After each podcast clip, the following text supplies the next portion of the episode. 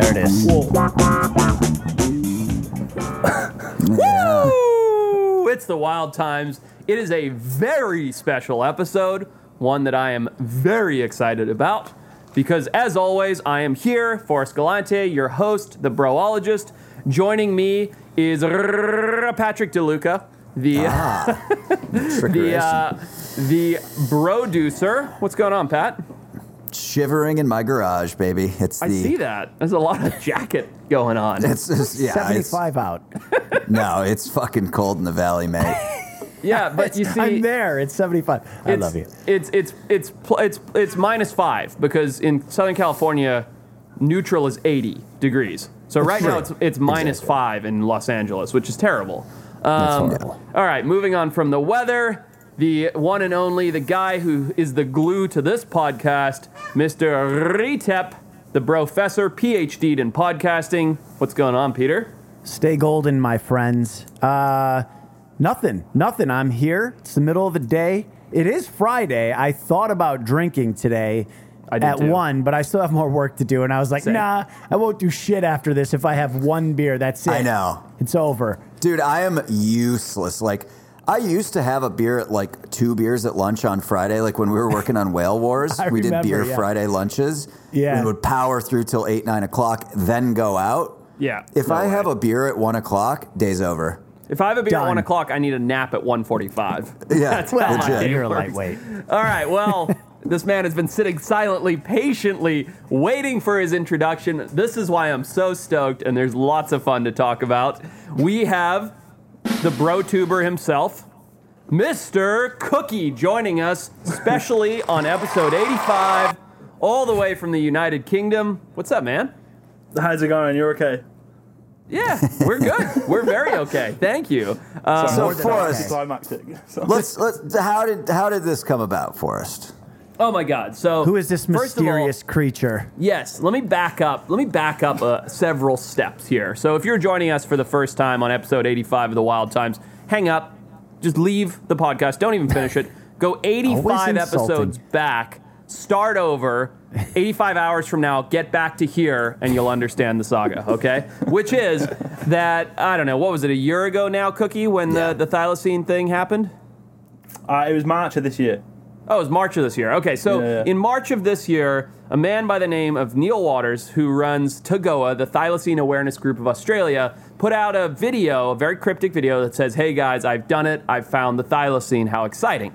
Right? This is in March. We all got excited on the podcast 80, whatever, 60 ish episodes ago. I don't fucking know. A lot of episodes ago. We got super excited. We're like, oh my God, this is going to be huge. I was up all night checking the internet like every 30 minutes to see what the follow up video would be because this was 100% confidence that a man named Neil Waters had found the thylacine. And I was stoked, right?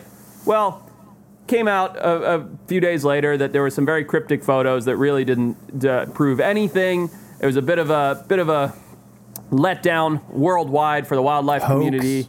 It was a yeah. Some have said it was a hoax, and uh, the the gentleman Neil who uh, published the video got a little criticized, including by us on this podcast. However, we took a stance. This is a very long way of explaining it, Patrick, but it's fun. We took a stance that was good for him anyway, right? Because you know he brought awareness to the thylacine. Now, hmm. fast forward to I don't know three weeks ago, and my phone is blowing up because the Brosners are like, dude, have you seen? There's a Neil Waters documentary on Vice. Now, when I'm getting these messages, I'm sitting on BART, the Bay Area Transit train in San Francisco, and I'm like, yeah, let's see what it's all about. Straight away, went to Vice, watched the whole thing from my phone on the train, and that was an basically a 45 minute fluff piece on this guy, right? This this Neil guy that was like the same thing that I said initially, which was like good for him. At least he's bringing awareness to the thylacine. At no point did anybody seem to sort of criticize the fact that there was somewhat of some fakery going on with this uh, with this thylacine uh, sighting. Anyway, kind of came and went. I don't even think we discussed it on the podcast. I watched the Vice thing. I was like, yeah, whatever. That was kind of fun. Yeah, you didn't And even then- bother to text us about it. I didn't even know that shit came out. Oh yeah, sorry. It was. Okay. That's how exciting it was. Anyway, That's so that how many people watch Vice, by the way. what was your wet market? Did your wet market special crack uh, 10,000 viewers, you think? I highly doubt it. Yeah, Yeah. just the just the people that listen to our show that watched it. But um, anyway, so two nights ago, I start my, my phone starts buzzing again, and the Brosners are sending me a YouTube video, a very special YouTube video from a man in the United Kingdom named Cookie. Cookie, what was your video about? Tell us tell us what your video was about.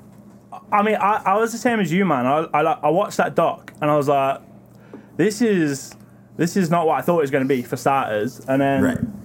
I sort of I watched it and I thought this is just not the man I've like come to know. Right, And yeah. I don't know. I just thought I can't sit here and just let this uh, happen. and in my head, I was like, I, this this has got to be said. You know, this is I need to come out and say what I need to say about this guy because this is this is making him look good. And I was Right. like, this just isn't it, man. This is not it. Like, I, No. I yeah. couldn't let that where- slide, you know. And so Cookie made this video, this YouTube video, where he broke down his interaction with Neil Waters, and we're gonna we're gonna circle back to that later on in the show because there's there's some hate, right? There's some hate floating No, around. there's there's all sorts of developments going on, huh? Yeah, there's there's Yeah. there's negative things. Cookie needs to learn how to speak English. I mean, there's all kinds of stuff going on. There's hate being thrown around. There's shade being slung. Some at me, some at Retep is under it's, the bus it's for sure. It's very hard for me to Um, bite my tongue, but I've been wait, told just wait, to just wait wait. till the end. So we're gonna Yeah. get to it. That's, we're doing a little bait and switch here. We're doing a little bait and switch. And uh, Cookies, Cookies had personal interaction with Neil, so there's a whole lot of story that we're gonna get to. And Oh, that um, must have been a real anyway, treat. That Yeah. that put me down a rabbit hole of Cookies um, YouTube though, which is all you know. He is a vlogger, a YouTuber. It's all about wildlife and nature. And Oh. who better to have on the damn podcast than a guy who spends his life talking about wildlife and nature? Well, hang on, hang on. I got to step in here because I was checking out his YouTube channel uh, yesterday, and uh, there's tons of cool stuff, and Instagram's cool too. Obviously, this is a man who spends a lot of time with Retep's favorite animal, the the otter. Uh, so we'll get into some we'll get into some otter talk in a little bit. Otter- but otter- he also animals. Cookie, you That- do that's something otter on your nonsense. oh nice. Just had to Cookie, you do in something on your Dad YouTube joke. where people challenge you. I don't know if you still do this. Uh, people challenge you to learn something in five days. Uh, so that was um, in the UK at the start of this year. We had uh, we had a lockdown, and I thought like Yeah. um, in that time where we we weren't allowed to leave the house and stuff properly, I thought let's just try and learn like something new each week. Um, and yeah, like people got involved, like saying like try and learn how to split an apple with your hands, uh, Oh, that's try, try to moonwalk, that sort of stuff. And The, the Yeah, I get moonwalk it, video though. is great. I oh, legit am gonna that do it tonight. Yeah. oh no, no. wait, so I haven't seen the video. Did, I haven't either. Did, Oh, did you it, you bother. learn Can it? you give us a live? Can you give us a live show? Can you moonwalk Oh, do you for actually us? want to see that though? Very much so. Oh, it's Oh not my good God. though. no, you don't. All You right. don't have so to. So if you're listening on iTunes or any of the other podcasty places, we have a YouTube channel. We are about to see Cookie, the famous vlogger, animal vlogger, moonwalk. Well, Let's see it. Cookie Let me man. take some pressure off him by saying this: when he starts on day one, like just even doing the toe thing, he's like almost falling over. So That's how I would be. So Well, this- that's how I'm going to be now. Is Let's see it. Let's see it. Let's see it. Let's see Okay, it. here we go. I'm All right. excited. Should I do it with Do a roundhouse Can kick. It it can't be any worse than that. Yeah, that's good. That's Yeah. good. Sure. yeah, go for it. It's pretty good. That looks good to me. That's was way better than anything fantastic. Retep can do. Yeah, that looked great, dude. What are you But I talking haven't about? gone through. That was shocking. That was shocking. No, I it- can it buy is- that. it's it's funny how like uh, since you practice it so much and like you see it perfect by Michael Jackson, you watch the videos of people who are doing it. But I'm sure from square one, like Pat said to today, like it looked good to us. So congratulations on. Did it, are you being like polite though? I swear Are to you being God. nice? No, I'm not No. being nice. I, I wear this is, if you've ever He's not a listened to the show, man. you'd know that being nice is not really a priority for us. So um, no, that that legitimately looked good. Granted, it's very Alright. dark. I can't tell Yeah. what's going on fully with your legs, but overall, helps. from a distance, it looked great. Yeah, but it really inspired me because I got to thinking. You, you know, he breaks it down into like the four steps, right? Cookie's actually taking us through trying to actually learn this skill in five days. Uh-huh. And then I started watching the Michael Jackson clips, and I'm like, okay, that's the coolest thing ever. Yeah. Yeah. I was like, no one's going to expect from me to just suddenly know how to moonwalk. I'm I'm going deep on this. Like, I'm going to fucking learn. Yeah. Are we Oh, I haven't started yet. Oh, I yeah, was going it's not to yet. start working on it Okay. tonight. okay, okay, okay. Yeah, but I'm going to learn. Cookie, have you within busted two out any any of your new uh, tricks at parties, or is it just something you keep in the room with yourself? It's uh, it's one of those things uh, I keep to myself usually, right? But um, I learned how to like throw a card into an apple. Um, Oh, which, that's cool. like, uh, well, um, but like that's that's what I just sort of randomly do. I'll just launch a, a card, Miles, and people are like, "Oh, wow, how'd you do that?" But like, so it's just stuff That's like that, you amazing. know. Where it's like, You're like Well- Gambit. Yeah. I love the self-deprecation too, because you know I feel that that's that's Fits how in. I am as well. Fits in. Well, so Yeah. so I'm let's let's at pivot a little bit.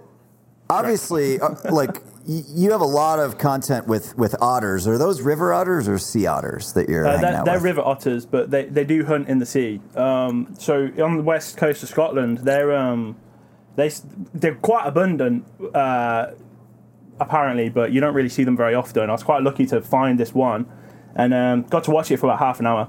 But generally, like they, they fish in the sea, um, and then they'll sort of come back into the rivers and wash themselves off the salt and stuff. And, Yeah. uh, yeah, it's really cute. I love them, man. Oh, also, the also best, the man. animal that is Legit. most likely, also the animal that is most likely responsible for the Loch Ness mi- monster sightings, right? So I don't know if we've ever actually discussed this on on the pod before, but Loch Ness monster, right? Scotland. There's tons of otters around, and when a troop of otters go swimming through a loch and they're sort of all going up and down together in unison, it looks like the ripply back of a sea serpent swimming through an area. And if you're, you know, we, this I know we've talked about. If you're one of those people who, you know, has an idea in their head and is already pre predestined to see a monster, and you go see a, you know, a, a, a troop of otters swimming through a loch, you're absolutely going to think. I mean, I think it would look like a monster because I've seen it. I know what it looks like. It's very monstery. No, yeah, I, I, I get that. Like, I think people see what they want to see, like you said, um, for the Loch Ness thing, especially. That's still mad though. I did a video on that this year, and like this one guy who he like, holds the record for the most sightings or something of the Loch Ness monster, like Well. a, a proud title. Yeah, well, almost like, you know, if you were, say, I don't know, spotting thylacine in Tasmania and you happen to have seen him six times and one time out of your kitchen window. Um, Oh, yeah. Which I don't know who would ever declare that. But um, anyway, uh, cool, man. Well, t- tell me, Cookie, before we go into some news and some other stuff, because that's what the show's about. It's about wildlife stuff. How'd you get into it? Because that's one of the things Brosners ask us all the time, right? How did you get into wildlife? You're living in the United Kingdom, you know, you're you're which is not exactly the most um, wild of jungle places. Like, how'd you get into the wildlife scene? Like, what made you fascinated? How did you decide to do YouTube? Tell us your story. Um, as I was as a kid, it was Steve Irwin for me. Um, I've heard of I him. sort of like, I sort of, I had a fascination with Australia, and then obviously he came with that, and I don't know his passion and enthusiasm, and just like innocence, I suppose, to it all, um, Yeah. sort of drew drew me in, and then. I think ever since then, really, I've just been interested in like animals, and I prefer animals over people. So it's like, how do you, like without trying to sound like mad or anything, you know? Like, I just like like we, I've got four dogs and they're my best, like, my best mates, you know. So Yeah, it's like yeah.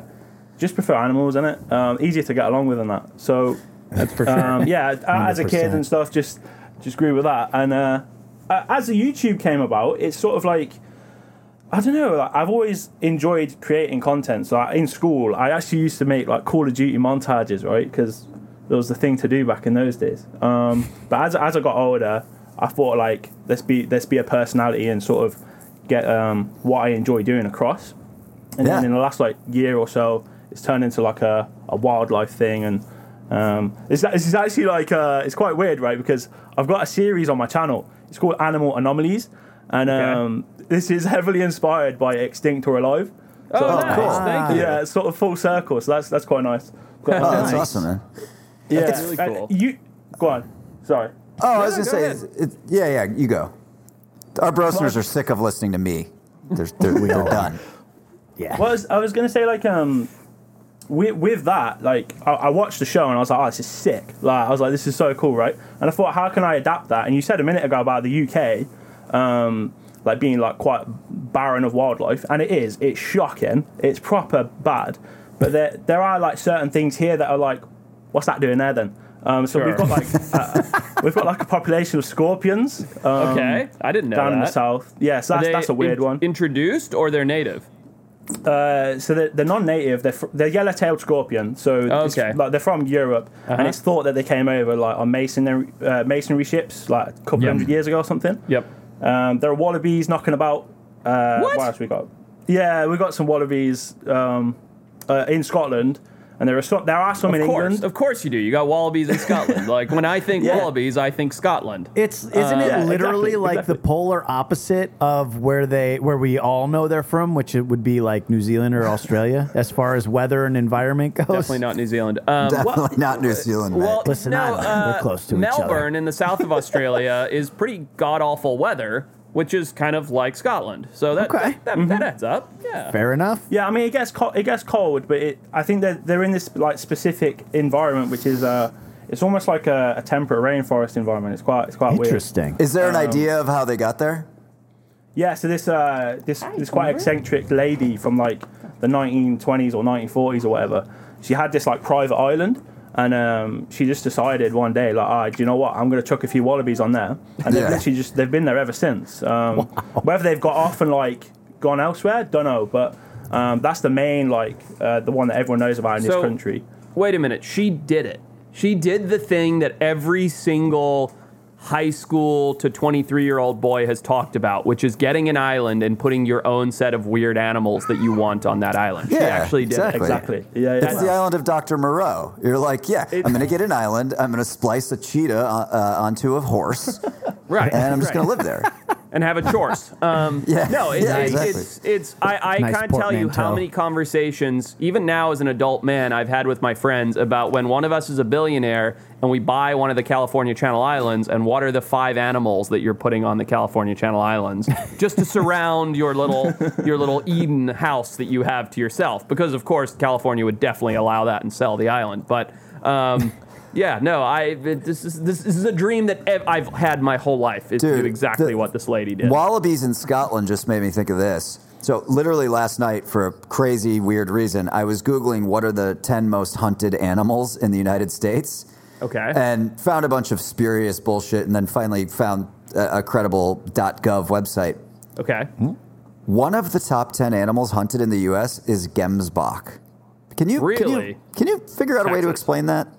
It's got to be. That's what I thought. It's It's- got to be can you canned. first It's explain one what word. it is? Texas. Yeah. Uh, it's the so a gemsbok is a beautiful antelope from Africa. Um, you know, Texas is a fucking wild place, Cookie. I don't know if you know this. It's just it's full of it's full of crazy people with too much money and a lot of land, and so there is there is every animal that you can imagine that you can find in Africa, India, Australasia, all running around Texas. And so I didn't know this, of course, but obviously there's uh, Gemsbok must be a very high priority for people to go hunt, and it must be in Texas. It can't be anywhere else. Right, but, but canned canned hunts, right? Private ranches that have just populated. Yep, high fence, high Yeah. fence ranches where they've put you know ten thousand of them in several hundred acres or whatever. So it's Hmm. it's like going to Whole Foods. It's not really like going hunting. It's Right, like- right. Yeah, it's like Whole Foods with a rifle. Um, but uh, yeah, that's interesting. That's very interesting. Do, do Well, you so guys what- not have any laws of like what you can own over there? So where we live in California, there's immense laws about it. You you can't have a lot of different stuff, but It's very in European certain in that places. way. Yeah, but in certain places like Oklahoma, right, which is where all the Tiger King shit came out of, like your sky is the limit, man. You dream it, you can have it. Like you can go there. You it costs the same to buy a tiger as it costs to buy an iPhone over there. By the way, it's like twelve hundred bucks to buy a tiger, That's- and that's you can for just the like white roll down too. the street and grab one. No, it's it's nuts. Yeah, like you can do anything you like in Oklahoma. It's and that's why nobody lives there. So Well, I've heard I've heard the stat, and I, I haven't personally gone and counted, but that there's more tigers in the state of Texas than exist in the wild. I've Wow. heard that as well. Yeah, I think that's true.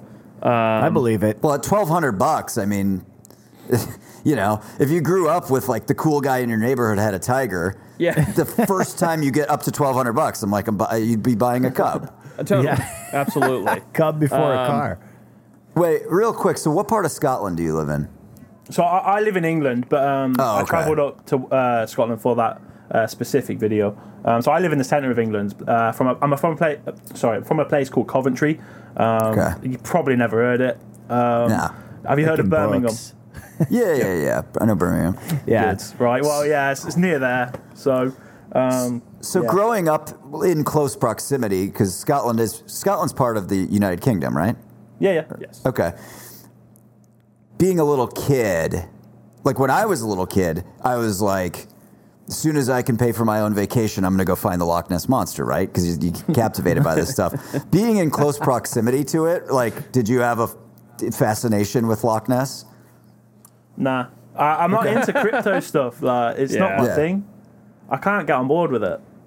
Like people, Not you know when when like, you were people like six? lump in the thylacine? Nah, I can't. I really can't. You this know, is why like- this is why it's he despises Neil Waters because he's Yeah. essentially Must be. Hoaxing I've, with ne- I've never understood it though. Like, um, it's, I put it in the same category as like ghosts and that. I just don't really, Sure. uh, Yeah. don't really understand it. Like, and Well, I, I, hate it resent when that, people sir. like put. Ghosts are real. Yeah, ca- ca- careful. Peter's Peter's a tinfoil hat guy, so just heads up here. Not that I will bad. not go I mean, there, you don't can worry. say anything you like because we don't care about upsetting him, but just just know deep down he's crushed. No, that is fair enough.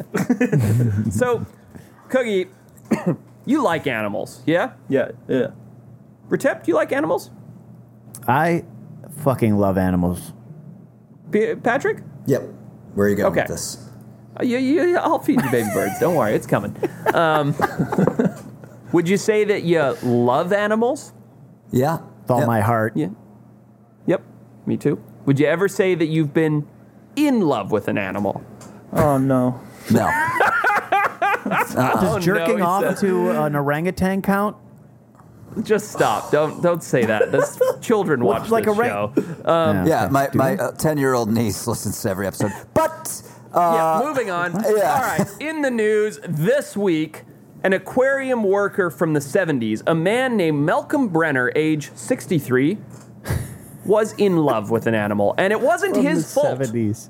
It wasn't. According to his claims, he developed an intimate relationship with a dolphin at a Florida water park in the 70s because the dolphin seduced him into a uh-huh. sexual relationship. Oh. Yep. Wow. Was it a bottlenose? Now, how, It was. It was. how does a Can I- can I dolphin seduce you? Yeah, go ahead. well, the, these are the questions. You said sexual relationship. Is that? Are you going to tell us like something actually happened there or like? Look, I'm I, I, I'm not. Yeah. I'm not. I'm not Joe Brenner It or whatever, did. Malcolm Brenner, but it it, it did. You know, it did. Yeah. Jesus Christ. Yeah. At Um, least oral. So he explains to Peter. He explains, uh, you know, that his first animal encounter was his dog. Everything like he didn't really like animals. Like his dog was whatever. He later said that he was in the tank working with the dolphin, and I started rubbing her along her back, working my way to her flukes and her tail, and I was rubbing her and moving my hands toward her tail. Dolly, the dolphin's name, was slowly rolling around her long axis.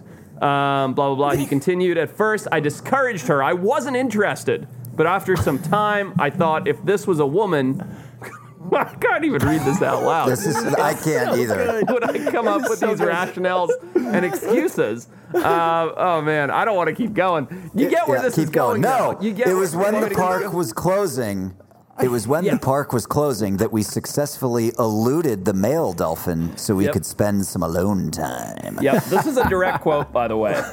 Offering, it's so uh, no, listen to the next part. Hold on, uh, man. I don't know if I. After figuring out the logistics and positioning, Brenner and Dolly's relationship became more personal than rubs and nudges. If you can't read between the lines here, yes, they had sex. Gross. God. It's Dolly was disgusting. eventually moved to another amusement park. She died a few months later. Brenner believes she committed suicide because she lost her love, which was this weirdo dude. Um, Where, So, where do I right, read that's why- stories Real quick, that real are quick. just this type of shit? That- That's all I want to read in the news. Th- There's a picture of the guy, right? He's he's 63 now, and then there's Yep. photos of him and Dolly together when he was a, a, a young man. yep. He he's not like a fucking weird looking like he looks like anyone's just like dad. Like he's like a well dressed, well kempt man telling this wild story. Uh, thoughts? I'm not with it. I'm not with it. Mm-mm. Of course No. not. I'm not with it. I mean, Cookie? That so, Cookie. Yeah. What are your thoughts on on this sexual relationship between man and dolphin? Yeah, I'm not about it to be honest. It's not. it's not my thing. That you know. It's- he does What look a- like a normal bloke as well, isn't it? Like, what's going on? So let's Yeah. break it down. Let's break it down a little bit. So they scientists estimate that dolphins have approximately the intelligence of a four year old child. Okay? I have a two year old child, and he understands absolutely everything, by the way. So a four year old, and granted, no four year old should be having sex, of course, but a four year old, that's a lot of comprehension, right? Yeah. They understand a lot. So mm-hmm. the argument to be made here is that this dolphin is intelligent. It understands what's going on. It's an adult. It's not a child, but it has the comprehension of, of a human child. Did the dolphin make this choice? Was it? A, was it? Did the dol- was the dolphin in love with Brenner? That's Well, the that was what I was going to say is here. can a can a dolphin consent? It just sounds like a dolphin paedophile to me. Yeah, yeah, That's that's I agree. kind of what I think. That's what we're all getting here. yeah, I mean, But can a dolphin consent? That's the big question. Well, I would say yes. I would say yes. That dolphin could very easily swim away. I'm sorry. I, you know, I know it's Right, only in a true. tank. that is true. But Eh, I know it's in a tank. I know it's in a tank. But if that dolphin did not want to be rubbed, tugged, whatever else happened, it, Yeah. it did. It could easily flip its tail and swim away from Mr. Brenner. I Now- mean, yeah, but come Peter, on, Peter, like, give us your thoughts. Give us your thoughts, we don't Peter. we don't know what I mean he this is from his this is his story. I mean maybe he was being we, we rougher. Haven't, we haven't heard from Dolly the dolphin yeah, yet. maybe we'll he was like maybe podcast. maybe her nose was stuck in the pool fucking valve return. Who knows? I'm just saying like if if this was hi, him having allowing a male dolphin to have sex with him, sure. I'd say for sure consensual because the dolphin made that choice. But on the receiving end of this, there is no way to know, and the dolphin is dead, so we can't get her story. That's all I'm saying. So that's a very like 1980s point of yours. You're you're you're not looking at sexual equality here when you're saying that, Peter. no, I'm just saying that, well, uh, you're victim blaming, sir. I, I don't know. Yeah, probably. All Dead Uh, air. this, this is the most uncomfortable story that we've ever had. To I was going to say this the is this is your fault for bringing this up. It is, but, I couldn't believe it. I saw the headline and I was like, "Nah, this is nonsense. Like this is just going to be like some guy jerked off a dolphin or something." No, no, no. Like, Right. it's uh, it's more than that. It's very intimate. The word love is thrown around a lot in the article. yeah. did For you me, guys it's- watch uh, My Octopus Teacher, the Netflix documentary? Yeah, Dude, I I'm gonna did. get I'm gonna get I'm gonna get thrown across the coals for this. I, I couldn't. I tried. I thought it was Yeah. so boring. yeah, I've heard a What did you lot think, that. Cookie? I, have, I haven't seen it.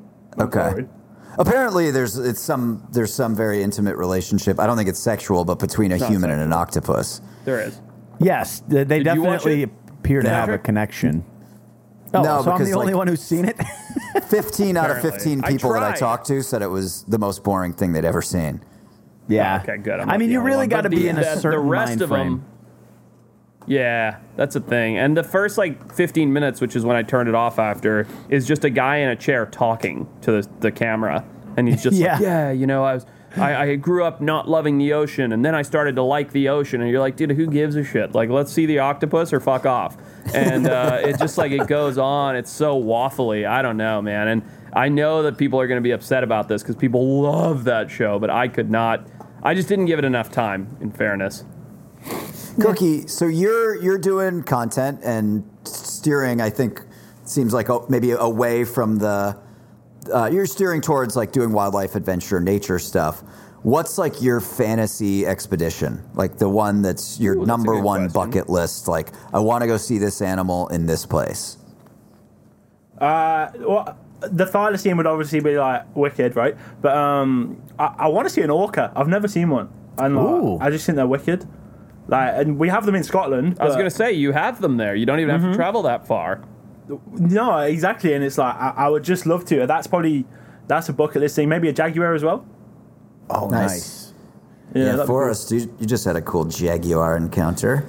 Very cool. I don't know if you saw that cookie. I was down in the Pantanal earlier this year and uh, just filmed with an iPhone. Is this this beautiful jag coming down and grabbing this caiman and pulling it up the bank? And I mean, it was just wild thing to see. Just absolutely, Yeah, man. Uh, super cool. crazy animals, man. Like just mental. Yeah, the strength is unbelievable. Strongest, Um, uh, strongest bite force of all big cats. Yeah. I just saw John I think so, Randano uh, Forrest. I was just with Rendano last week, who Oh, was nice. uh, I love that au- guy. audio guy on Jaws of Alaska, and Mm-hmm. um, the shoot that I could have gone to and didn't because I'm a fucking sh- idiot. Because should have. orcas are like, it's definitely my number one thing that I want to see in the wild. Uh, and they had an amazing orca encounter, and John was the audio guy, and him. You know, he's kind of a hippie. He's like this seven foot tall hippie dude with long He's a shaggy huge hair man. Yeah. he, d- he delivered his own babies at home. Like he's such a interesting guy. I love him. he, he's awesome. Um, but he was like, dude, I like uh, this isn't me being weird, but the sounds of all those orcas communicating because there's like 60 of them. He's like, I like floated up and I was watching our boat from like 20 feet above. Like it literally like separated my brain body barrier. Apparently an out of body experience, but yeah, I missed that one. I was gonna go to the shoot, and then like something came up, and I just got like lazy and was like, ah, I'm just not gonna go to LAX right now. And then they had a two and a half hour encounter with six different pods of orcas all frolicking together. It was wild. Yeah, it was absolutely Bumski. nuts. Yeah, orcas are a good one, man, and that's cool because it's a very obtainable one. By the way, I always thought seeing jaguars was not obtainable because it's a very cryptic large cat. I mean, not not not obtainable, right? But like, oh, if you go to South America in the right habitat for a month, you might get a glimpse of one, like you know, running across the road. Not at all, which I found out when I went to the Pantanal. They see them practically daily. They witness them hunting. Um, they, so you, you go to this area of the Pantanal, uh, Porto Joffre, and you jump in a little boat, and they're just these little, you know, shitty like tiller drive speedboats, and you go up and down the stretch of river that's it's long. It's like a 15, 20 mile stretch of river. But every single day, they're spotting jaguars hunting that river because the jaguars come down there to hunt caiman. So I totally, and this is coming from someone who understands quite a bit about like wildlife sightings. I thought it was like a, a fluke, like only if you get really lucky do you get to see one. If you go to the right area in Brazil, to the to the Pantanal, to Porto Joffre, and you give yourself three days, four days, I'd say it's like hundred percent that you're going to see a jaguar there. I mean, it's unbelievable how consistent it is. Would that be because it's like they just don't care? You know, Yeah. like this, So they're it- just like actually- I'm the man of the house. it's a fascinating story. So jaguars, the world over, uh, I guess sort of central to southern America because that's where they range, were you know they are shy, they're cryptic, they're very rarely seen. They were prosecuted heavily uh, because they were eating cows for cattle farming, especially in Brazil, which is a huge cattle nation. Um, and this area in Brazil, in the Pantanal, well, one, there's just naturally a lot of uh, jaguars there was cattle ranching. Their numbers were driven down and down and down and down. A great group called Panthera started, you know, started to conserve them, but only after what happened, which was that the Pantanal is it's the floodplains of the Amazon, and so the fishing there is outrageous. I mean, it's just like the fishing's bananas. Like you can't put a hook in the water without catching something. And so these fishermen used to go out and go fishing there commercially, and they would throw like their scraps and bycatch on this particular area of the bank. They basically all get together and clean their fish, and you know probably drink a beer and smoke a doobie and throw out their fish. And sure enough, one jaguar at some point in time started coming down and nibbling on these fish scraps and these drunken fishermen would start throwing the jaguar fish and feeding it basically and the thing got more and more habituated until one basic one guy basically was like oh we can do tourism out of this you know like we can bring people here to see this jaguar because people travel all around the world and spend months looking for a jaguar and that blossomed into what is now Porto Joffre and the Pantanal, which is a dozen different outfitters with a dozen different boats driving up and down every day, all communicating with each other. A, huge swath of protected land that's owned by Panthera, that organization I mentioned. It's amazing, all because some fishermen started feeding a cat, you know, like 15 years ago. That's fucking crazy. So and now Yeah. there's Most- I just googled how many how many jaguars do you think are left in the wild? Mm, 10,000. Okay. So You guys? Five. Five or 5,000? Oh, 5,000. Sorry, yeah, 5,000. Yeah, yeah, yeah. I'm going Yeah, yeah, five. 4,999, baby. Let it roll. What a, what a dick. now Peter Peter uh, Forrest wins. So there's fifth, they're estimating there's about fifteen thousand jaguars left in South America. Okay. Uh, whereas there's only 3,900 tigers in the wild. So almost Yeah, five times crazy. more jaguars than tigers. We were, dude, when we were in Vietnam in that area where they have wild tigers, yeah. man, I, it was like one of those Scary. things where scary for sure, but also like, can you fucking imagine if we just imagine just coming around a bend and seeing a tiger, a wild tiger staring at you? I No would love to. I would absolutely love to. No, I would love to. And, and I have zero interest in visiting the country of India. I don't know why. It's just never appealed to me. Like just the culture and the Taj Mahal and the food is whatever. Like it just doesn't appeal to me. It's just somewhere that's never been of interest to me. But without any doubt, I will go to India, go to like Nagarhole or one of those places to see wild tigers. I just, I, I, I must do it. And I don't care if I don't go to a sing, you know, Mumbai or any of the cities, if I miss it all and just go straight to see the tigers and leave. But I will go there just to see the tigers at some point. It just sounds too incredible not to. Yeah, you don't really associate India with, oh, this is going to be like awesome wildlife tourism, but it actually Exactly. is. No, it tons of leopards, Yeah. tons of tigers. We we did uh, Patrick. You remember we did this uh, this um, show Extinct or Alive, uh, the Lost Shark, and I shot that in Sri Lanka. Yeah. And um, you know, I- and this was again my own ignorance. Never really had much interest or fascination with Sri Lanka. Loved it. I mean, like could could live there. Loved it. Like went there, was blown away. There were elephants just like walking around the streets. Granted, this was in a special area in the south of Sri Lanka. Elephants roaming around the streets. There we saw leopards almost every day. Uh, the wildlife was super abundant. I loved the food and the people. Like Sri Lanka was incredible. Just an awesome, awesome place. Dude, the, I mean, if you just Google image Sri Lanka, the fucking Stunning. imagery is stunning. Yeah, it's an amazing Cookie, place. if you I can't that. Tell, I've feel the same not way been about India. anywhere. I've only been domestic in the United States. Was there anywhere you'd want to go, or I was just in Chicago, and it was a terrible, terrible uh, experience. Uh, I'd like to go about 45 minutes from here to the beach. That's it. I'm good. That's I'm. I'm done traveling for a year after my Chicago trip. Tell you that. I, I just started following this Instagram site um, that's just awesome images of Finland. Oh, and I'm, I'm now convinced that that's my number one place. Not not for wildlife, but just for a bit of adventure and Yeah. fucking just it looks Stunning, incredible. right? Have you ever been you been ever been there, Cookie? I've never been there, but I, I've got the same vibes as you about that one. It's uh, it looks unreal. Pat, you- where's you your so where's the coolest place you've ever been? Like where's your favorite what's your favorite adventure that you've done, Cookie? New Zealand, New Zealand. Oh nice. Nice. Yeah. Um, which is like unreal place, man. Like it's, I fell in love with it. I went there by accident, really. Like it's not, like- it's not like a funny story, but like we were just sort of, someone told us to like, because we were going to Australia and they said, oh, you, you might as well go to New Zealand then. I was like, yeah, Yeah. sure, sign me up, whatever. I got there and I was like, oh my god, this place is unreal. It's because I, there's no one there, right? It's like five million people. It's double the Right. size of the UK, and it's Right. just, oh, it's bliss. It's just, Yeah. oh, amazing. Beautiful. When you said you went by accident, I thought maybe it was like that episode of Full House where uh, Michelle and, and Stephanie uh, are supposed to get on the flight to Oakland, but it's actually Auckland. No? you guys don't remember that haven't, one? I haven't seen it, but the setup's funny. I think it's Yeah, clever. it's, it's a great Yeah, dude, New, premise. Ze- New Zealand's New Zealand is incredible. Um, did you notice the roadkill when you were there?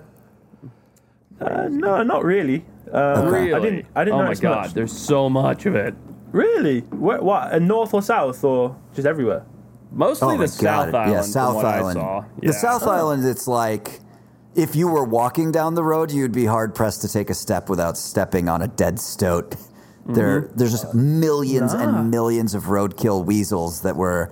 Um, I believe they were brought in to eradicate another uh, invasive species, and then Correct, the the stoats went fucking crazy. Yeah.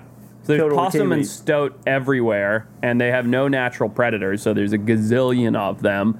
And uh, if you drive a road at night, it's like driving on an oil slick of dead animals. it's it's wild. Um, anyway, listen, Cookie. So you do, uh, you know, you have a YouTube channel. It's all about different wildlife and adventure stuff. One of the things that we do on this show, if you're not familiar, is we get a lot of questions and comments and DMs from the Brosners, our, our audience.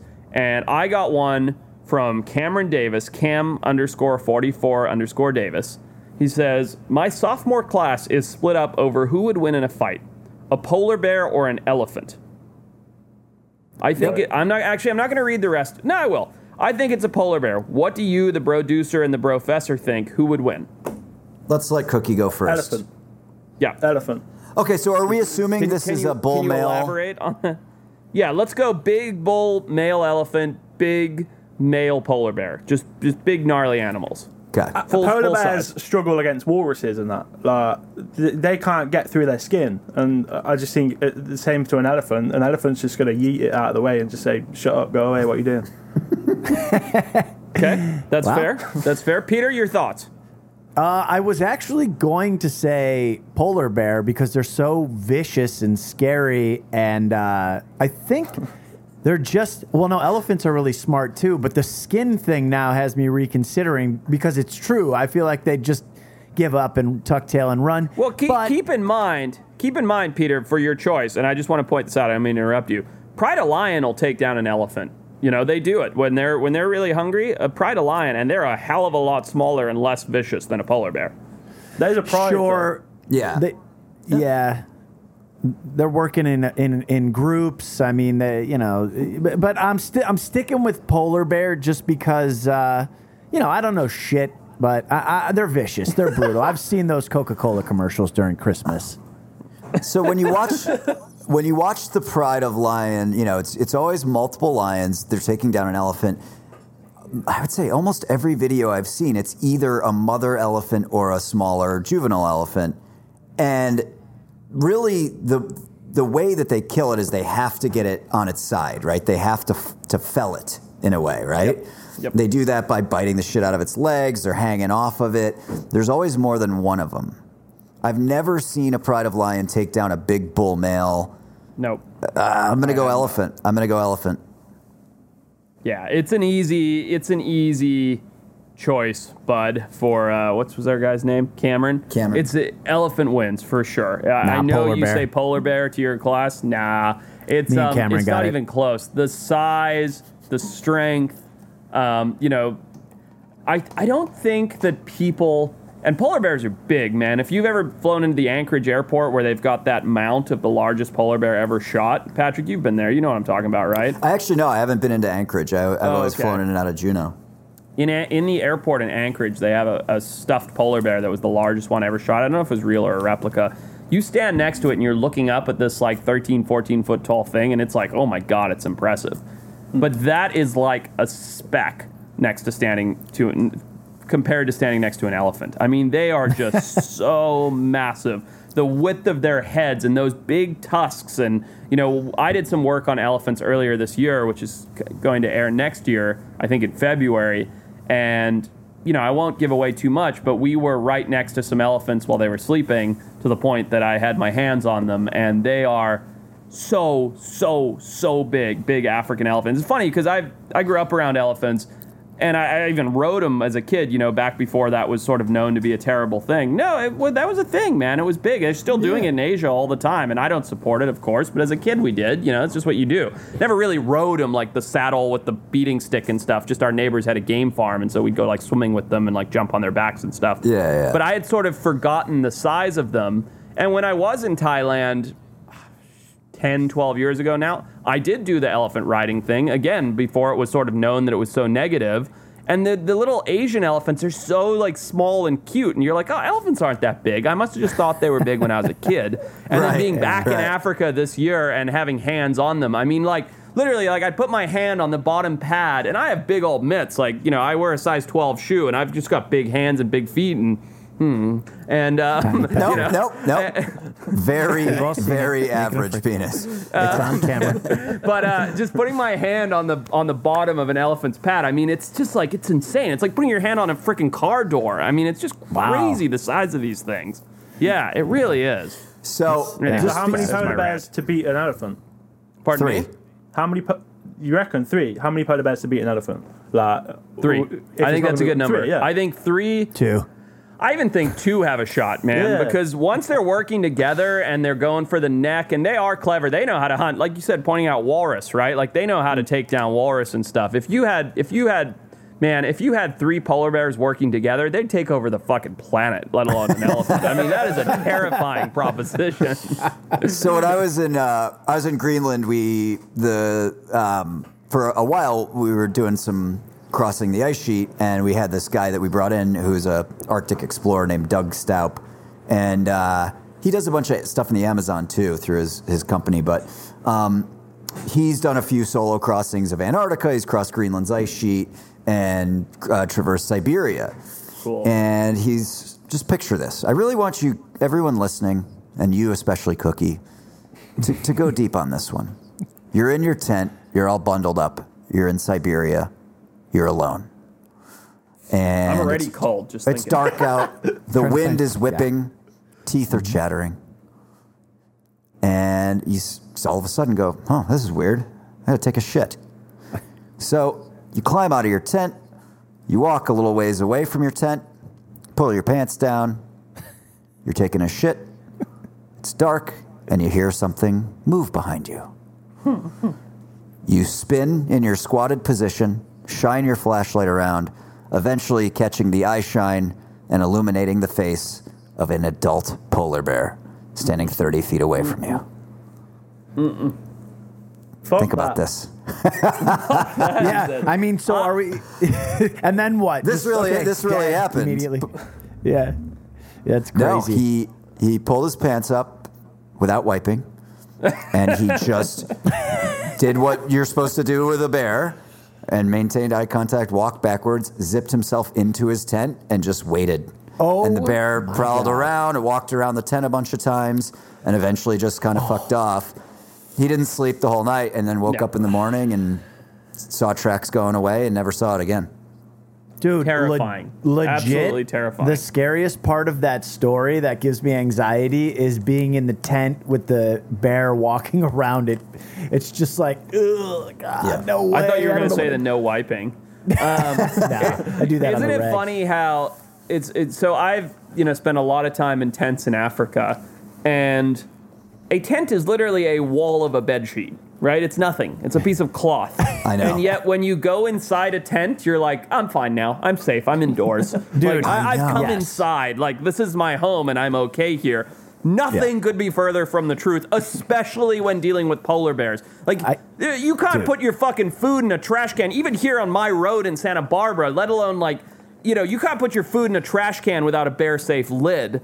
And you Yeah. get in a tent and you're like, I'm all snuggled up cozy in my uh, sleeping bag. It's down. I'll be fine for the night. Forrest. You will Forrest. not be fine for the night. Like if a polar bear wants to come through that tent, it is coming through that I, tent. I have I have a great story uh, about this from when I was uh, young. Me and my brother were fighting, and like Okay. we always did. And I had a tent set up in the in the front yard because uh, I was like, you know, I stayed in the tent over the night before or whatever. And um, I we had this big sliding glass door in the in the front room where he was sitting watching TV. And we had our Okay. fight. You know, I was pissed. Parents weren't home. I went into the garage and I grab his bicycle out of the garage and I walk around the front of the house. And there's a couple steps that go up to the patio in front of the glass door. The tent's like r- right behind in the front yard. And I get his attention and I just lift the bike up and I throw it on the steps. you know, and uh, and then I run into the tent and I padlock with a tiny little padlock the two zippers together. it's literally feet from where I just threw the bike on the steps. He comes out of he comes out of the fucking living room, or, and I'm in the tent thinking I'm safe, and all I see is a giant shadow from afar with the bike. First thing he does, it gets smaller, throws it on the tent, and then just Collapses wraps the tent, me up yep. in the tent and just proceeds Yep. to pummel me. And the tent's locked with a padlocked zipper. I can't get out. Like it's ridiculous. It was the most ridiculous thing ever in hindsight, you know? Yeah, yeah, because you thought you were safe in the tent. Tom. Now imagine if your brother was a polar bear that was hungry. Um, so Yeah. uh, th- we're getting kind of off topic, but I can't believe we didn't discuss this. You guys remember Jordan Mayshock? He came on the show, a good buddy of mine. Yeah. Yeah. Um, Zookeeper. yeah, he. he- Uh, what's that? Zookeeper? Oh no, not the zookeeper. No, never mind. That was No, a different. no. Mason. Jordan. Jordan's just he. Jordan's Relax, a tech you can call me nerd, but he um he goes on a lot of adventures and spearfishing stuff with me. So when we were, Jesus, we had to be like 18, 19 years old. Myself, Jordan, and Nick Mancuso, all friends of the pod, we went to Catalina to go fishing. We went in February, which, if you've ever been anywhere in Southern California in February, it's the worst month. Now, the weather's still always good. It's freezing cold. There's no game fish around. You know, none of us had the appropriate gear, but we were 18 years old. We went camping at Catalina. We went to two harbors. And Nick and I were sitting at the sort of campsite, you know, picnic bench that they have around the fire pit, and Jordan was sleeping in, and we were waiting for Jordan to get up so that we could go fishing or diving or whatever it was for the day. And uh, Nick, as you might have gained from the podcast, like myself, he's very good at creating little, you know, Euclid's like contraptions to catch animals. Now we're sitting there, we're eating our pancakes or whatever for breakfast, and Nick starts throwing breadcrumbs out sure enough, these pigeons start coming in to eat the breadcrumbs. So he quickly like fashions like a cooler with a stick, you know, that you pull and you catch the things. And uh, this is a terrible story, but it's so funny. And uh, you know, Nick goes to work while we're making breakfast. Jordan's still fast asleep in the tent. Throws some breadcrumbs out, pulls the stick, and under the cooler catches like three pigeons. Okay. So then Nick reaches in with his arm and he grabs the pigeon. He's got three pigeons in his hand. You know, just like sky rat street pigeons, like that are Yeah. happen to have inhabited Catalina because so many people go there. And he's like, grab a zip tie. So I'm like, all right, what are you thinking? So I grab a zip tie, right? And he's like, you got it? I'm like, yeah. He's like, all right, Jordan's still asleep. I'm gonna throw these pigeons in the tent, close the zipper, and you zip tie it. And I'm like, all right, let's do it, let's do it, let's do it. So uh, so we creep we creep over to the tent, and they're just those like little Coleman shitty like two man tents, you know, and we each have one. And Nick throws the pigeons in, close the zip tie, and for about five seconds, nothing. Like you just see the pigeons flapping around trying to escape in the tent, and it's just still. And then all of a sudden, the tent just like explodes as Jordan pops up, and he's like, "What the fuck? There's birds in my tent!" And he starts like trying to get out, and the zippers are zip tied together, so he's going zip. Zip, and both zippers are traveling the full extent of the tent zipper, and he gets so pissed off, and he's like, "I," because we, granted, we've done this kind of thing to Jordan a few different times. We once trapped him in a porta potty, but uh, he uh, he gets so pissed off trying to get out, and we are rolling on the floor laughing. That he course. he rips the he grabs the tent, shreds it, and comes like Ace Ventura birthing out of this tent with pigeons flying up like in a glorious manner around him. And Nick and I, Oh, why didn't you film it? Oh my god, it was God. so good. And and Nick and I just took off because he came out of that thing furious, and we're like, he's gonna hit one of us. oh man, that was funny. Um, that's that's good Ah, old fashioned animal cruelty for you right there. I But know. boy, it was funny. Yeah. So, Cookie, one video I wanted to ask you about on your channel because I actually didn't know that there are snakes in the United Kingdom. I, Yeah. I which is probably fucking stupid because why? I guess why wouldn't there be? But uh, but you made a, a video about finding a European viper Very cool. in the UK. What, Forrest, first of all, you're a big herp guy. Did you do you know about the European viper? I do. I, I made it a huge mission of mine to find one when I was um, in the United Kingdom for a few months, and I did after about a week of trying. So I've seen one myself. Very very cool animal, but I don't want to. I don't want to poach the story. I want to hear Yeah, about yeah. Cookie's experience. Uh, well, it's, it was a weird one because like we've got four snakes in the UK. Three are native, one's non-native. Um, What's so the non-native grass- species? Uh, Aesculapian. What's, what is Aesculapian? What is it? Uh, it's, uh, I'm not really sure, but uh, Okay. it's uh, it's arboreal, so it climbs up the trees and that. It's, Okay. you, you can find it in London. Um, And you've also got like uh, I didn't know about that. But anyway, please, yeah, go, go ahead. You've got um, other things as well. So you got the the, uh, the grass snake, which is quite Yep. common. You have got the smooth snake's quite rare, uh, and then you've got the, the European viper. We call it the adder. And, Yeah, the um, adder. Yeah, it's like I've known about these like snakes in the UK, but I, it's, it's another one of those things where I just don't think people know about it, um, especially in the UK. Because like I said, our, our like wildlife here is shocking. It's just rubbish. There's just nothing. Like you guys all have like bears, wolves, like just everything. You guys used to have all of that, by the way. um, Yeah, Being yeah. European, you just decided to get rid of it all as quickly as possible. Exactly. Yeah. Like the most interesting thing we probably got now is a boar. Do you know what I mean? It's like, yeah. and even they're rare. So it's like it's, Right. it's yeah. Can have But, some um, of ours. So uh, Rare here. I mean, it would probably like do us some good over here, you know. But um, yeah, so the snake, like, it's one of those things where I thought, right, we can set out on a mission to try and find one of these. It's quite difficult because um, I think some reports have it by 2032, the, at the current rate, they'll be extinct in the UK. Oh, interesting. It's- They're in like mad decline. So, um, I basically I was trying to research like find like areas of um, like uh, where they would most likely be, and I found one place in the the Forest of Deans, which is in like Gloucestershire in the UK. Um, and there's there was a guy there who said like I see one regularly in this spot.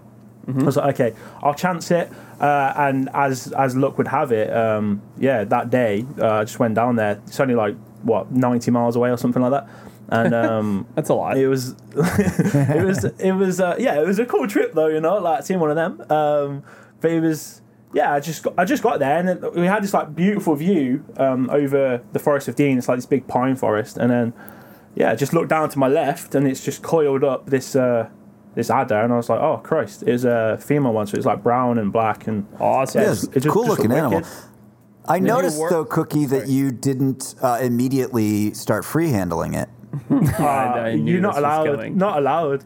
Oh, really? Ah. No, you can't. You, I think because they're, they're protected now, and like um, you can get heavy fines. I think for handling one of those in this country. Oh, that's so Forrest would have done it interesting. I anyways. definitely didn't handle the one that I found when I was there. Like, You heard it here. Uh, no, I said I didn't. That's He said he didn't. I know. not. That's what I'm saying. Okay, if it was if it was allowed, would you have handled it? Are you no, were you that type no. of guy? I'm really not a snake guy. Um, I think they're, I think they're cool animals. Um, there's just something about the way they coil up that scares me. Um, so when, it's, that, it's, it's that yeah. I mean, it's the S shape that they make when they're like. I don't know actually. I've held one and I didn't like it. I think it was just uh, just some sort of python. Um, Yeah. uh, at a zoo, and I was like, I don't like this. I don't like the way it looks to me because it's so much faster, you know. and it's like, if it wants to, it's going to have me, and I'm like, Yeah. I, don't, I don't like it. Yeah, Patrick, is that I the same like Cookie. experience that you've had when we go me. on trips, or like when we went on that hiking trip? Remember that backpacking trip we did? I so I, I generally trust that they're not going to come at me. You know what I mean? But uh, no, I don't love snakes. I, I don't want one in my house. Uh, I didn't like when you used my shirt to let the I vi- knew you were. the, Gonna, uh, I, I knew you were going to talk about the cobra. the- I was like, the "There's no way the shirt thing doesn't come up." But no, when you were free handling the cobra, I fucking I shimmied up a tree. it was a very big cobra, in fairness, and it was terrifying, and it did cover your shirt in venom. Yeah. So yeah, I'm I'm like Cookie and Peter. I just I just don't know enough about them. I haven't spent time around them. We didn't have snakes where I grew up, and I just don't know how they move. You know? Isn't it isn't it fascinating that and I think it has something to do with like the Bible I don't even know. We as a species, human beings, are intrinsically scared of snakes. You can Pri- take a Yeah, newborn infant you, yeah, you could take an infant human baby and put it on the floor and put a snake across the room and it will scream and cry and run away. Like you have to be taught to not fear them. There is something, and by the way, a newborn baby will walk directly under the 405 into oncoming traffic, zero question. You know what I mean? Listen to Like no Forrest fear tooting his own whatsoever. horn. You have to be taught to not be scared of snakes. I handle them regularly. Yeah. Shut up, Peter. Snakes all the Yes. Um, no, that's exactly you're what I'm right. attempting to do. But no, but isn't it Yeah. weird that we are born with a fear of these animals? And it's it, it, it's it is hundred percent instinctual. Like it comes from Right. your core level to be scared of snakes. Do you know why though? Probably Yeah. killed a lot of people. Go ahead, Cookie. Well, I, was, I, I might have going to say the same thing. Isn't it like through the, the primal um, instincts we had, like way back when, when there might have been like bigger snakes and bigger spiders? Because I think spiders is in that same category, isn't it? I think Um, so. Yeah, I don't I haven't tested it like I have the snake theory, but uh, But I think it's, it's that sort of thing, though, isn't it? Where it's like, um, why is that instant fear? Because I'm scared of spiders. I hate them. Like I got this irrational sort of fear. Like uh, if, Yeah. if one's near me, I'm like, nah, I can't be dealing Interesting. with that. Um, Full on It's- it's- arachnophobia. uh, honestly, mate, it's awful. I uh, my one of my best friends since I since I was a little kid has extreme arachnophobia. He would have consistent night terrors about spiders on him. Oh, wow. Um, Wow. fucking terrified. A giant, super strong, super tough guy melts at the thought of a spider. Oh, wow. And we lived together in LA. He was doing stand up comedy, and uh, he lived across from me. We lived in this big fucking house with a bunch of dudes. And I was like just about to go to bed. I see the TV's lit up, lighting up the wall, and I see this fucking beast of a spider. Uh, it's just the biggest spider I've seen in LA, and I was like, "What the fuck is that?" So I just go over. I don't even want to deal with it because I need to go to sleep. I just take a sock. I grab this big spider off the wall with a very loose grip. I just run to my door. I open it and throw this. I was just throwing it into the hallway, just getting it out of my Nice. room. no kill. As soon as I Love it. release it, I see my roommate, Owen, who is the one who's scared of spiders, carrying some girl, like as if they just got married that I've never seen before. And he's right at the top of the stairs with some girl that he just brought home from the bar carrying, you know, she's she's awake and conscious. They're having fun. Right, right, uh, right. And I just release the sock. And I just go, oh my god! And I just the sock just goes and hits him directly in the mouth. Oh God, did he drop the girl? He's- no, he's just like, what the fuck? I was like, dude, and I just started crying, laughing. He was like, what? And I was like, there was a spider this big wrapped up in that sock. And he literally just went, and just like fell backwards. It was one of my favorite things that's ever happened to me. That's great. One of my uh, favorite things that ever happens is about to happen on this podcast because, guys, I think I think it's time, don't you, Oh boy. Oh boy. Oh, Let's do here we go. to do the thing? I think I know what time it is. Do you know what time it is? For what? The battle. Oh yeah, baby. Hmm. All right. Our pr- production quality is so high. Oh yeah. So Cookie, here is our Brosner's favorite thing. We do something called the battle royale. It usually leads to arguments, uh, almost always. Um, Yes, for sure. Here's what we're gonna do. We throw out a scenario, and then you. Sometimes we do food. Sometimes we build a cryptid. Sometimes we, you know, we do all sorts of shit. Here's the challenge this week. This is in your honor here. In your Yeah. honor. You Like you, like in that Dolphins honor earlier. Yeah, Get it? We, Yeah. you have uh, you're currently embroiled in a uh, a tiff with Neil Waters. Which we haven't Um, got into yet, but we're, We're, going we're still to. going to do it. Yep. Uh, which uh, you know largely relates to him circulating some photos of, as he described, a indisputable evidence of a thylacine. I don't think any of us here believe that was a thylacine. Uh, whether he thought it was or not, I don't know. But here's what we're going to do. We're going to have a competition. You are going to create a sighting, a fake sighting of an animal. Ooh, this is Okay. clever. So we're going to do a draft. What you have to pick is what animal are you going to circulate these photos of? What is the location where you've purported to see this animal? Maybe it's a little weird. Maybe this animal shouldn't even be where it is. And what's going to be your sort of strategy to, to make it as believable as possible? You know, are you going to walk around Northern Australia with a beer and release a cryptic video saying that you've seen it? What's going to be your strategy to make it go crazy viral so that billions of people are aware of your sighting? Now, who would do something like that, Patrick? This is outrageous. It's just a fun thing. So here's what we're gonna do. We're gonna do it as a draft. So you do one pick at a time. Let's let Cookie uh, go third, Okay. so that he sort of Yeah. sees how we do it. Uh, makes Forrest, you go first. Sure, So it's I'll an animal, the location, and then your your strategy to make it go viral. Got it. Got it. Okay.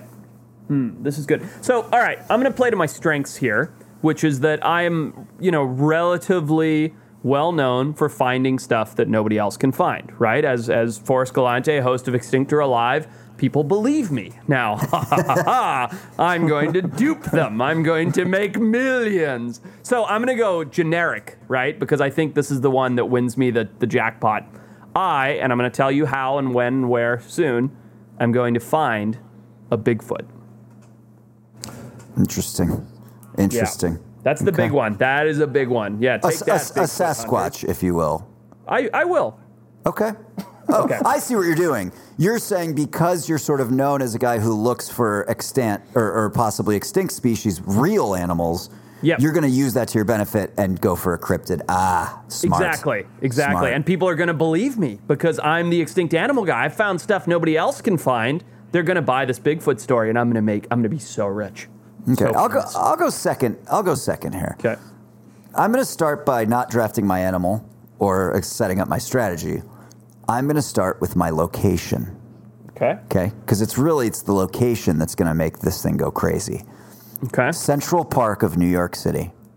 I need to say nothing. I need to say nothing else. You'll find out why later. Okay. Very good. All right, Cookie. Cookie, you're up. You're you can up. You pick can- any of the yep. three to get started. Sorry, Patrick. Sorry. Um, you can pick any of the three to get started. The animal, the location, your release strategy, however you want to do this. You, it can be real, cryptid. You get you get how it works. Okay, I'm gonna I'm gonna go for the ocean. My things. I'm gonna find it in the ocean. Okay. Ah. got it. Got it. Nice. Smart. Always believable because the ocean is massive and we know very little about it. So already, I already believe that you've seen it. Actually. Retep, you're up for two.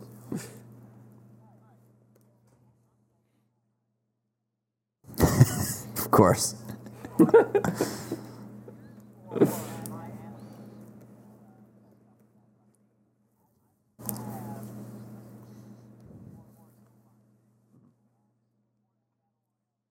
What a mess this already is.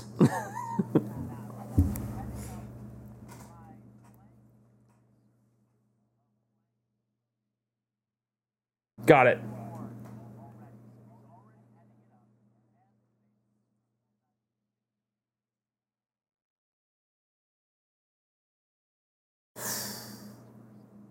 Okay. Okay, Clever. then uh, one more. S what's your next thing? You do two.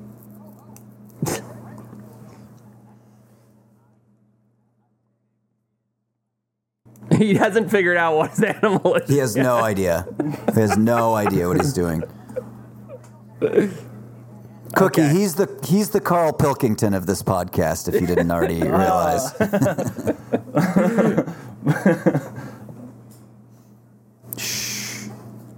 All right, let's go. What's Go. your what's what's your location? make it zippy.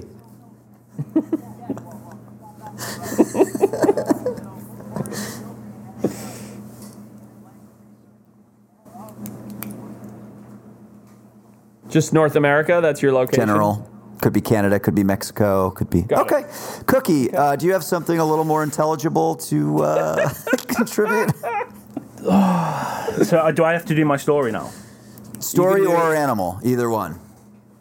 Right. Okay. So I think I'm gonna go with I was flying over the Pacific, and uh, all of a sudden the plane just gave up, and uh, Okay. we're coming to a crash landing, just like in Lost. Yeah, uh, yeah, we're yeah. To a crash landing, and then bang, crash. Everyone dies except me. I'm now in a Wilson situation.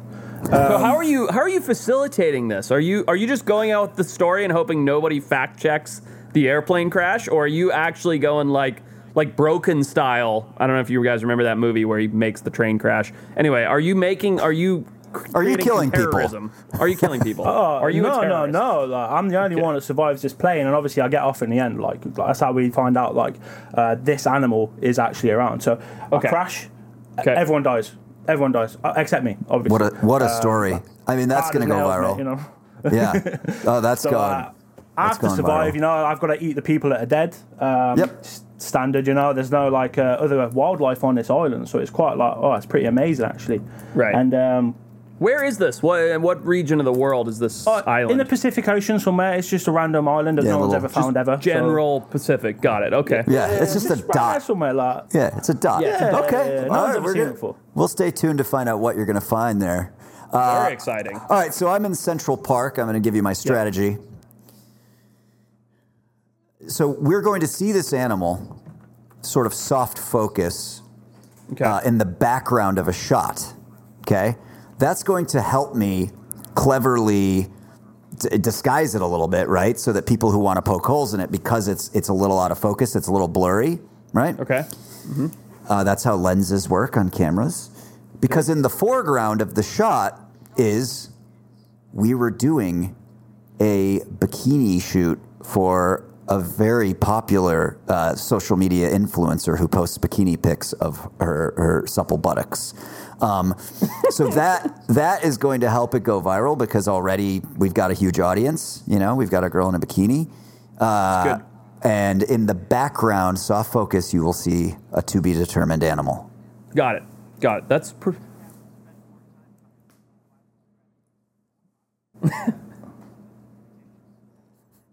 I I just thought of one. okay. Yeah, he did. Let's get let's get let's get our only famous friend that's a bikini model from Instagram, Charly Jordan. Take her to Yeah. Central Park. Yeah, exactly. Um, and it's not me. Um, All right, round very yours good. out for us. Very good. Yeah, I will do. All right. Um, okay, so I've got Bigfoot, right? People are going to believe it because it's me launching this. I'm saying I've got Bigfoot. Okay. This is going to take place Bellingham, Washington. Okay, it's very specific. I've Yep. never actually been to Bellingham, Washington. I don't know much about it. I know that it's up near the Canadian border. It's Yep. a coastal city. It just makes sense, right? There's redwoods. It's a small town. It's coastal Washington. It's where we're on the outskirts of Bellingham, Washington. Also, when you say something like, "Oh, I saw the Bigfoot in Bellingham, Bellingham, Washington," instead of "Hey, I saw the thing in North America," people actually believe you because you've given a specific location, Peter. Um, so I've spotted a, a Bigfoot in Bellingham, Washington. Cookie Now, gave the how- ocean until he was corrected. So fuck off. No, he had a tiny island in the Pacific. That's much more specific. Um, anyway, I'm writing down this because I'm not going to remember the name of that town I just said, Bellingham, Washington. Uh, so I've, I've spotted Bigfoot in Bellingham, Washington. Now, here's how, right? How many people have spotted Bigfoot? A gazillion, right? They've all claimed it. We've never seen it. We've never proven it. I have to prove it. I have to go. I have to go above and beyond. So fortunately, I'm friends with Patrick DeLuca, who works in the movie industry, and he knows a lot of very talented CGI type people. So here I am, Forrest Galante, very reputable guy, well-known biologist, found things nobody else has found. I'm out on one of my night hikes, right? We do Ah, those in smart. Extinct or Alive. Yeah, night hike. I've got the IR camera. And I'm going, oh my god, guys! I just I heard something. I don't know what it is. Maybe maybe I'm actually on a hunt for a different animal. Mm-hmm. Turn the camera around. Now, keep in mind, it's that grainy, shitty infrared camera. Yeah. Yeah, you got it. It's it, it's ju- juggling around because I'm not Mitch. I don't actually know how to fucking operate a camera. So it's it's shooting around all over the place. And sure enough, Patrick has got me this perfect Bigfoot esque creature in the background. Its eyes are a little bit glowing. It's moving. I assume you know people that can do this, Patrick, because Yeah, I course. certainly don't. Yeah, you do. So we get this beautiful, just a single shot CGI of this Bigfoot moving through. Release it on YouTube, put it on my social media. I start by walking through Bellingham, Washington while drinking a beer, going, guys, we've done it. You know, this is it. Just wait Yeah. till you get tomorrow's video. I put the video on YouTube. It's all over social. Boom. Forrest Galante makes a gazillion dollars. Definitely doesn't get called out for being a fraud or a loony or uh, anything else. And uh, that's it. I've There you released go. Bigfoot. Okay. So in the background of my bikini shoot, that's at night, right? So also my subject's lit up Makes and the background's kind of dark. So it's Yeah, soft focus. It's kind of dark back there. Through the background of the shot walks a single white rhinoceros. in Central Central Park. It's going to fucking people. They're going to shut the park down. No question. No question. Uh, wildlife advocates are going to be out there picketing to keep the park shut down until the rhinoceros has been rescued. Uh, it's going to make international news, and I in no way have any strategy to profit off of it. yeah, I was gonna say I don't know how this works Well- for you, but it's it, Yeah, That I was not the challenge though. The channel the challenge was just to blow it up. Blow right? it up. And this this will blow up. You get a shot of a white rhino cruising through Central Park in the background Well, of a Charly shot. Jordan shoot. You got it. That's Yeah, That's front page news. Very nice. All right, Cookie, you're on the island. Nothing to eat. You've eaten the people. You're documenting it because you you're leaving this as your your death diary behind, and you go into the ocean. What do you find? So actually, before I get in the ocean, uh, I'm looking around. I need some food. I've run out. Right, it's a really bad time. I'm, I'm going hungry. Right, I find a cave. I walk sure into you the ate cave, people? and there are bones. There are remains, and I'm like, Oh what's shit! going on? Like, what's over here? Do you know what I mean? Like, what's happened? Like, something's going on. I turn around, dragon, Dragon.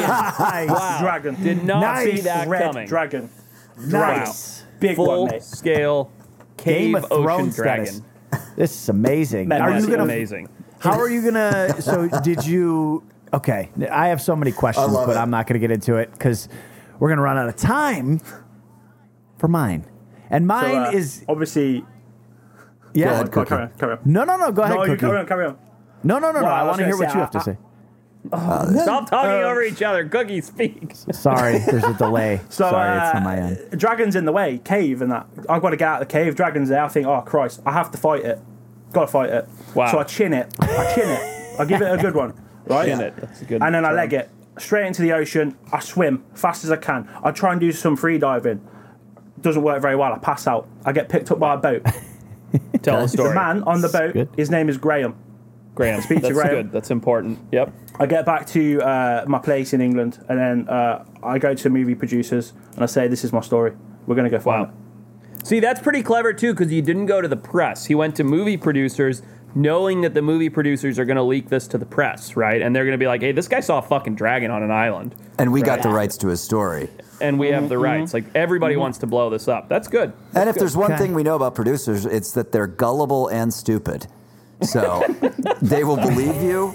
All right, Very Retep, true. Finish yours right, up. so, so we got a dragon, a white rhinoceros, and Bigfoot. Mm-hmm. Yeah, yeah. I mean, it's big, it's flashy, but my strategy is not big or flashy. It's simply the fact that this is very probable, and this animal could very likely still exist. Forrest will already be heading up my passenger pigeon research group of North America. Great. and I found the Okay. passenger pigeon. Since Forrest wants me to be more specific, it's very simple. Just on a camping trip by myself, maybe in Yosemite. Doesn't matter. They were all over. There was billions of these birds before we came over from Europe, so it's very likely they exist. And it's simple. I mean, I'll use. I'll use the, Clever. the Neil Waters method. I'm clever. going to just put out a bunch of hype videos. Boom, boom, boom. Got something. I mean, and Forrest will be doing this for our group that I've already created years Right. in advance. Right. And the passenger Smart. pigeon, I mean, nobody can tell the difference. I'll just put a regular pigeon in my picture and maybe like I Photoshop. think there's. I think there's someone who could probably tell the difference, but maybe not. no, I mean, I'll, everybody. I'll Photoshop it's the it most up. believable. It's the most right. believable. You know, you have me being like, listen, guys, we've been researching this for three years. We did it. We found the passenger pigeon. Yep. It's in Yosemite, turns out. Big place, a lot of places to hide. You know, they're up All over the news. somewhere. You know, Yep. Alex Honnold's he's the only other one who's seen one. You know, he made it to the top. Uh, it's uh, it's very clever, very clever, Yep. very good, Peter. Not not Thank you. always that I compliment your battle royale. So let's recap. So, Brosners, weigh in. Let us know. Leave us a vote. Leave us a comment on the video wherever you want. Who won the fake animal sighting strategy battle royale? Was it Retep, where he had Forrest Galante in charge of the passenger pigeon research group of North America, where we found one in Yosemite? Was it Cookie, who crashed lost style on a deserted island in the middle of the Pacific, went into a cave to forage for food in dire times, saw a dragon, swam out into the ocean, and was picked up by a man named Graham who took him to a movie studio where he told his story? Is it Patrick who was on a photo shoot in Central Park with a most lovely lady with a voluptuous derriere when, sure enough, in the background of said shoot, crosses a white rhinoceros downtown Central Park, New York? That's gonna that's gonna cause some concern. Yep. Or does Forrest Galante himself coming out and saying he has filmed a Bigfoot in Bellingham, Washington at night on an IR camera while using CGI to prove his case with a not that cryptic CGI graphic. Does that cut it? Let us know what is the best fake animal sighting release story. Or is it just Neil Waters and his thylacine? You guys weigh Yeah. in. Let us know. Um, also, Cookie, uh, if if you like Cookie, he has a YouTube channel that's just called Cookie. Yep. Uh, where can people called. find you on Instagram? Uh, so Instagram, Twitter, anything else is cookie six nine nine four. Right, it's my it's my birthday, but it's a random jumble of numbers to some people, so it, it's a bit annoying. But yeah, six nine nine four, and you'll probably find me on anything else. Yeah, good Nice. follow if you like uh, looking at cool videos of walruses, snakes, otters, and or if you just want to see him challenge himself to throw a card into an apple. It's pretty good stuff. Should we Cheers, get into this the big thing though? Like the Yeah, do you, exciting do you have a few more minutes, Cookie, or no? Yeah, man, go for it. Yeah. Oh shit!